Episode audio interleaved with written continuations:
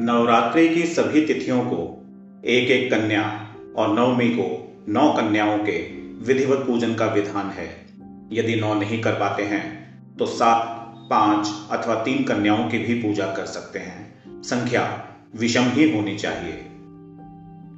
कन्याओं के साथ एक छोटे बालक को भी रखना चाहिए। वह भैरव का प्रतीक होता है।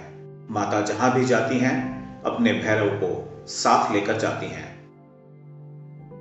सबसे पहले पूजन के लिए आई कन्याओं पर जल छिड़क कर रोली अक्षत का तिलक लगाएँ।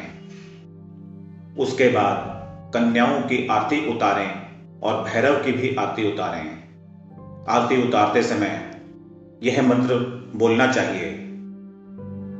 ओम ॐ लक्ष्मीं मातॄणां रूपधारिणीं नवदुर्गा आत्मिकां साक्षात् कन्याम् आवाहयम्। आरती के बाद कन्याओं का यथा सामर्थ्य प्रिय भोजन कराएँ।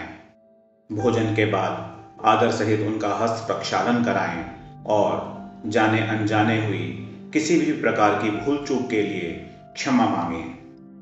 फिर पैर छूकर उन्हें यथाशक्ति दान देकर विदा करना चाहिए। विदा करते समय निवेदन करें कि आप सदैव हमारे घर में शुभ कार्यों में पधारते रहें।